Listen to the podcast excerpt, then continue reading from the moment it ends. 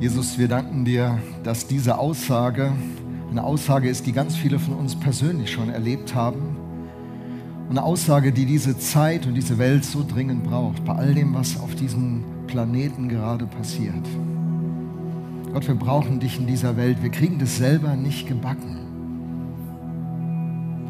Wir beten, dass deine Gegenwart diesen Gottesdienst so erfüllt und uns allen eine Ahnung gibt, du bist real. Und wo du auftauchst, da beginnt das Leben wieder aufzublühen. Da werden aus Gräbern, wo Tod ist, Gärten, wo Frucht wächst. Wir beten, dass das in diesem Gottesdienst passiert, aber auch in allen anderen Gottesdiensten, die jetzt in, in Mannheim und der Rhein-Neckar-Region stattfinden. Wir danken dir für alle anderen Kirchen und Gemeinden, die es gibt. Wir bitten dich, sei überall präsent und sei auch hier präsent in diesem besonderen Gottesdienst. Ja, dürft gerne Platz nehmen. Ja, vielen Dank unser Music-Team, oder? Die haben es gut gemacht. Cool. Wir werden später, wir werden später ja noch einiges von Ihnen hören. So, Hoffnung. Als Kind hatte ich viele Hoffnungen. Vor allen Dingen hatte ich in der Weihnachtszeit die Hoffnung, dass meine Eltern mich erhören, meine Wünsche. Die Adventszeit war immer eine besondere Zeit. Die Wunschliste wurde lang. Und die Hoffnung, dass meine Eltern diese Wünsche wenigstens die ganz oben stehen, dass sie diese Wünsche erfüllen. Diese Hoffnung war immer groß für mich als Kind. Als Teenie schweppte das, schwappte das schon so ein bisschen ab. Und jetzt als Erwachsener da fragen mich Leute zum Geburtstag, Lothar, was wünschst du dir? Und immer wieder sage ich dann, das weiß ich selber nicht. Ich bin eigentlich bin so, so beschenkt, ich habe ich hab eigentlich alles, was ich brauche. Ich bin eigentlich wunschlos glücklich. Bringt meine Frau zum Wahnsinn. Weil Leute fragen dann meine Frau, was können wir dem Lothar schenken? Ja, kein Wunsch, der ist wunschlos glücklich. Aber das stimmt nur auf äh, eine Art. Meine Wünsche haben sich verändert. Früher waren meine Wünsche mehr materieller Natur. Gegenstände, Spielzeug, Märklin-Eisenbahn. Was hat mich so als Kind bewegt? Heute sind die Wünsche andere, mehr inhaltlicher Art, mehr Lebensart. Die Frage unserer Predigtreihe, die wir heute beginnen, so eine kleine kurze Predigtreihe im Advent lautet, was wünschst du dir zu Weihnachten? Was wünschst du dir zu Weihnachten? Das ist die Frage, der wir nachgehen heute und an den nächsten beiden Sonntagen. Und äh, das erste Thema heute ist Hoffnung. Viele Menschen wünschen sich Hoffnung. Die, das Emnet äh, Meinungsinstitut hat die Frage gestellt, was es denn in Zeiten wie diesen braucht. Was hält uns denn aufrecht? Was gibt uns denn Hoffnung und Stabilität? Und 82 Prozent der Leute, die an dieser Umfrage teilgenommen haben, sagen, sie wünschen sich Familie und Freunde. Familie und Freunde, das ist auch den Shell-Jugendumfragen immer ganz oben. Man kann ja alles besitzen, hat man aber keine Freunde und Familie, die einen unterstützt, supported, wie das heutzutage heißt, die mit einem steht und gerade dann da ist, wenn es eng wird, wenn es schwierig ist, dann ist das schon tragisch. Die Einsamkeit in unserer Gesellschaft nimmt extrem zu. In England ist in einem Ministerium speziell der Arbeitsbereich Einsamkeitsbegleitung hinzugekommen. 64 Prozent sagen, in Zeiten wie diesen kann man durchstehen, indem man genügend Sport macht, sich bewegt. 59 Prozent haben gesagt, also man konnte mehrfach Antworten geben, so kommen diese Prozentzahlen natürlich zustande. 59 Prozent haben gesagt, also man muss auch mitten in diesen Krisen und schwierigen Phasen auch der Weltgeschichte, muss man hingehen und schöne Dinge erleben. Zum Beispiel auf den Weihnachtsmarkt gehen. Wer von euch war schon auf dem Weihnachtsmarkt? Ah, ich würde sagen, einige von euch haben noch was Schönes vor sich.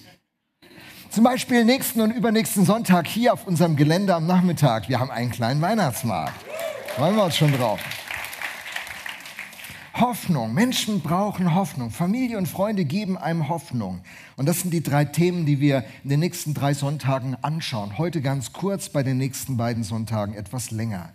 Hoffnung, Freunde und Familie. Was wünschst du dir zu Weihnachten? Was wünsche ich dir zu Weihnachten? Ich wünsche dir, dass du eine robuste Hoffnung hast, die resilient ist, die Widerstände äh, aushalten kann und die Krisen aushalten kann. Ich wünsche dir eine äh, Familie, die mit dir steht und Freunde, die zu dir stehen. Das ist ein großes Geschenk im Leben. Wir alle brauchen diese Hoffnung, aber unsere Welt ist in einer Hoffnungskrise. Wir dachten, dass wir das Leben im Griff hätten und dass die Vernunft uns schon helfen würde, das Leben so zu gestalten, dass das Leben gelingt. Und dann müssen wir die Erfahrung machen, dass man wieder alle Vernunft das Klima ruiniert, Kriege anzettelt, Krisen auslöst. Und was vor kurzem noch so weit weg von uns war, kommt auf einmal enorm nah.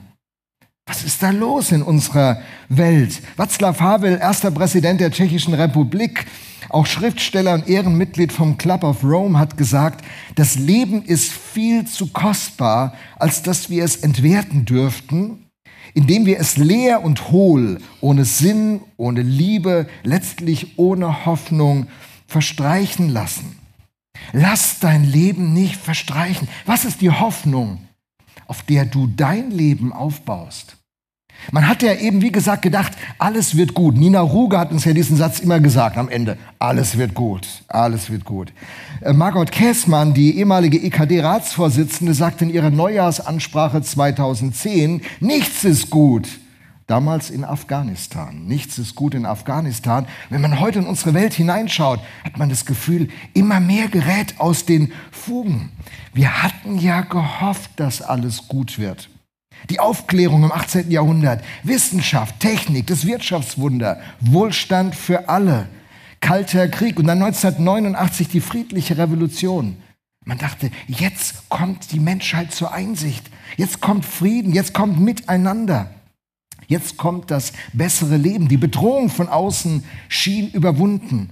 Und Denker wie Harari, der Homo Deus geschrieben hat, schlug vor, man könnte Gott abschaffen. Man bräuchte diese Krücke Gott nicht mehr. Denn jetzt, wo man alles im Griff hat und alles befriedet ist und alles auch wissenschaftlich durchdrungen ist, dann könnte man doch selber diese Rolle von Gott übernehmen. Wir könnten das Leben doch selbst in Ordnung bringen. Wir kriegen es klar, aber wir merken, wir kriegen es nicht klar. Covid, Kriege, Globalisierung, Klima, Energie. Die Natur da draußen ist nicht in den Griff zu bekommen. Und das Tragische, unser Herz ist nicht in den Griff zu bekommen. Nicht nur die Natur da draußen ist aus den Fugen geraten, auch in uns sind so viele Dinge in uns aus den Fugen geraten. Trotz bester Voraussetzungen. Manche von uns sagen ja, wir klagen auf hohem Niveau. Und doch erleben wir unheimlich viel Unzufriedenheit in unserer Gesellschaft. Der Grad an Depression, Missbrauch, Drogenmissbrauch, Verzweiflung, Süchte, Einsamkeit, Zerbruch. Extrem, oder? Extrem. Du musst dir mal die Krankenkassenbilanzen anschauen, Statistiken, wie viele Menschen wegen psychischer Situationen krankgeschrieben sind und krank werden. Und die Frage, die viele Menschen aus der Gesellschaft stellen, lautet, wo finde ich eine Hoffnung, die robust begründet und stabil ist und die realistisch ist. Und das bringt uns zu Weihnachten. Und das bringt uns zu den Täuflingen. Wo findet man eine robuste Hoffnung? Weihnachten ist nicht nur das Fest der Geschenke, obwohl das größte Geschenk an Weihnachten der lebendige Gott der Menschheit macht. Darüber reden wir in der ganzen Advents- und Weihnachtszeit. Aber Weihnachten ist die Quelle aller robusten Hoffnung. Einer der engsten Wegbegleiter von Jesus hat, das ist der Petrus, der hat Folgendes geschrieben in seinem ersten Brief. Ich tauche da mal eine Szene ein. Das sagt er, Gott hat in seinem großen Erbarmen durch die Auferstehung von Jesus von den Toten uns ein neues Leben geschenkt. Wir sind von neuem geboren und haben jetzt eine sichere Hoffnung, eine robuste Hoffnung. Im Griechischen steht da ein Begriff, den könnte man übersetzen mit eine lebendige Hoffnung. Eine, eine die, die bleibt, die am Leben bleibt. Eine Hoffnung, die überlebt. Und das ist die Botschaft von Weihnachten. Und das ist die Botschaft für euch als Täuflinge. Wir werden es gleich von euch hören in euren Berichten, wo ihr sagt, da hat ein neues Leben begonnen. Gott hat versprochen, uns neues Leben zu schenken. Das ist die Aussicht. Ich lese euch den Text mal ein bisschen weiter. Ich verschone euch das an der Leinwand mitzulesen. Petrus schreibt, ich lese es im Kontext, gepriesen sei Gott, der Vater unseres Herrn Jesus Christus. In seinem großen Erbarmen, das ist die Haltung, die Gott hat, Liebe zu Menschen, Erbarmen, hat er uns durch die Auferstehung Jesu Christi von den Toten ein neues Leben geschenkt. Er hat euch ein neues Leben geschenkt. Wir sind von neuem geboren und haben jetzt eine sichere Hoffnung, die Aussicht auf ein unvergängliches und makelloses Erbe, das nie seinen Wert verlieren wird. Wer hätte so eine Aktie nicht gerne? Gott hält es im Himmel für euch bereit, es ist noch nicht da, und wird euch, die ihr glaubt, durch seine Macht bewahren, bis das Ende der Zeit gekommen ist und der Tag der Rettung anbricht dann wird das Heil in seinem ganzen Umfang sichtbar werden. Das, was Gott uns durch Jesus gegeben und geschenkt hat, ist noch nicht im ganzen Umfang sichtbar. Und da könnte man sich täuschen, weil es noch nicht komplett sichtbar ist, könnte man denken, ach, das ist gar nicht da. Das ist nur Gerede. Aber anders, es ist wie, wie in, der, in, der, in der Bundesliga. Am Anfang der Saison weißt du noch nicht, wer Meister wird. Meistens wird es ja Bayern München, zu meinem Leidwesen. Ich hätte lieber Werder Bremen als Meister. Ich würde es auch Dortmund gönnen. Aber immer diese Roten. Und am Anfang der Saison ahnen schon alle, aber man weiß es nicht. Und dann gibt es ja diese, dieses, diese Saison, wo Bayern nicht Meister wird. Ach, eine schöne Saison. Eine schöne. Ja, sorry für alle Bayern-Fans. Aber jeder darf ja seine Leidenschaft haben. Und so schreibt der, der Apostel Petrus weiter, ihr habt also allen Grund, euch zu freuen und zu jubeln, auch wenn ihr jetzt nach Gottes Plan für eine kurze Zeit Prüfungen verschiedenster Art durchmachen müsst und manches Schwere erleidet. Und das ist so was Irritierendes im Glauben. Da hat man eine Hoffnung, diese Hoffnung ist robust, da ist einem so viel versprochen, neues Leben wird einem gegeben und dann kommen Lebensereignisse, die schwer sind, die einen herausfordern, die einen sogar leiden lassen. Und es gehört zusammen. Und die einen versuchen, den Glauben wie so, wie so ein Weihnachtsmann-Idee aufzulösen in die eine Richtung. Komm zum Glauben und alles wird wunderbar. Dein Leben gelingt, die Karriere klappt, das Haus wird toll gebaut, du wirst reich, dir geht's gut, du bleibst gesund. Und ich meine, da melden sich alle. Aber das, das, ist nicht, das ist nicht das, was Jesus gebracht hat. Das ist nicht die Hoffnung, die er bringt. Er bringt eine Hoffnung, die robust ist. Er sagt, egal was dir im Leben passiert, egal was deinen Weg kreuzt, die Hoffnung wird überleben. Du wirst überleben. Es gibt einen Morgen, es gibt eine Zukunft, es gibt ein, ein, ein, eine Ewigkeit, so nennt es dann die Bibel. Hoffnung, die hat einen Namen. Diese Hoffnung heißt Jesus Christus. Das ist sein Name. Und hoffen, und Hoffnung heißt, abgeleitet vom Deutschen, hüpfen. Hoffen kommt von hüpfen. Wie, wie, wie kleine Kinder. Habt ihr schon mal kleine Kinder erlebt, die sich auf was freuen?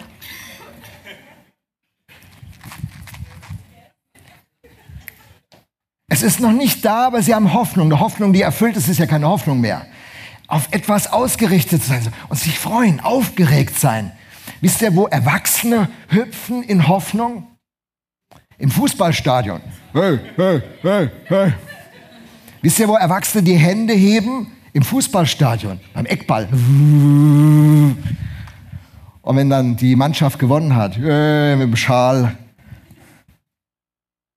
Es ist ein tiefes Bedürfnis in uns, eine Hoffnung zu haben und Emotionen zum Ausdruck zu bringen. Jesus Christus bringt diese Hoffnung. Er bringt neues Leben und das ist auch das Bild in der Taufe. Das, was Jesus gemacht hat, ist die Grundlage für das neue Leben. Und ich habe dieses tolle Cartoon gefunden, wo ein Täufer mit einem Täufling im Wasser steht und dieses Spiegelbild, das dann im Wasser sich spiegelt, das drückt Jesus aus. Ihr seht es an der Dornenkrone. Und das ist die, das ist die Idee. Durch das, was Jesus gemacht und getan hat, öffnet sich die Tür für ein neues Leben. Du kannst noch mal von, von neuem beginnen. Ein brandneues Leben ist möglich. Und das, das werden die Täuflinge feiern. Ich erkläre es nachher noch mal kurz. Und so gehört Weihnachten und diese Taufe, das gehört alles irgendwie zusammen. Die Krippe führt nämlich zum Kreuz. Jesus wird der, der das Leben lebt, das wir hätten leben sollen. Er schafft das Problem, er löst das Problem in uns und dadurch löst er das Problem um uns. Und er bietet einen Tausch an. Er tauscht sein perfektes Leben gegen unsere Dunkelheit. Und diese Welt ist voller Dunkelheit. Du musst die Zeit lesen oder die FAZ oder die Bildzeitung oder den Mannheimer Morgen oder was auch immer. Du findest so viele Beschreibungen, wie dunkel es ist. Und wenn du ehrlich wirst, entdeckst du auch ganz viel Dunkelheit in dir. Neid, Eifersucht, Missgunst, Gleichgültigkeit, Härte, Wut, Zorn. Das macht einen depressiv. Wie viele Ehen zerbrechen in diesen Tagen? Wie viele Familien haben eine Tragödie statt ein Weihnachtsfest? Das ist eine Dunkelheit in uns. Wer löst diese Dunkelheit? Wer kann das menschliche Herz heilen? Keine Technik kann es heilen, keine Wissenschaft, keine Einsichten, die die Philosophie uns anbietet. Der Einzige, der das menschliche Herz heilen kann, ist der, der das perfekte Leben gelebt hat und der diesen Tausch uns anbietet. Jesus Christus. Und in der Taufe kommt genau das zum Ausdruck. Die Täuflinge haben an irgendeiner Stelle ihres Lebens begonnen, sich mit Gott zu beschäftigen und zu fragen, ist Jesus Christus wirklich der, der er behauptet zu sein? Und Glaube ist ja Privatsache. Das muss ja jeder für sich klären. Und jeder für sich entscheiden. Glaube ist in dem Sinne Privatsache, natürlich. Und der Eltern die ihre Kinder nicht taufen lassen, weil man das so macht und weil die Gesellschaft das erwartet. Was werden die Leute sagen, wenn wir das nicht machen? Sondern ihren Kindern die Möglichkeit geben, eine eigene Entscheidung zu treffen. Das ist genial. Kinder werden gesegnet, aber die Entscheidung über, über einen Glaubensweg ist eine Privatsache. Und so hat, hat ein Mensch sich auseinandergesetzt mit diesen Inhalten und dem Anspruch und dem Zuspruch von Jesus. Unsere Täuflinge haben gesagt, Gott, egal wie stark ich mich anstrenge, ich werde nie deinen Standard erfüllen können. Ich werde nie der Mensch sein können, der ich sein sollte, als der ich gedacht und geschaffen bin. Und anstatt jetzt den Weg der Selbsterlösung weiterzugehen, ich streng mich an, ich versuche ein guter Mensch zu sein, ich, ich spende, ich helfe Leuten, ich versuche nett zu sein, anstatt diesen Weg der Selbsterlösung weiterzugehen, passiert ist dieser Tausch. Ich setze ich setz meine Hoffnung auf dich, Jesus Christus. Das, was ich nicht kann, hast du für mich getan. Am Kreuz, Krippe führt zu Kreuz, am Kreuz hast du die Konsequenz für mein Leben in Dunkelheit auf dich genommen. Meinen Schuldschein übernommen und gesagt, ich bezahle diesen Schuldschein. Ich bin nicht der, der ich sein sollte, ich lebe nicht so, wie ich leben sollte, so wie Gott es gedacht hat. Und dieser Tausch passiert. Und in der Taufe sagt jetzt der Mensch, mein altes Leben ohne Gott ist zu Ende. Ich gebe es in den Tod, den Jesus Christus an meiner Stelle gestorben ist. Und dieser, dieses alte Leben, das nun gestorben ist, das muss begraben werden. Und die Taufe ist ein Bild für ein Begräbnis.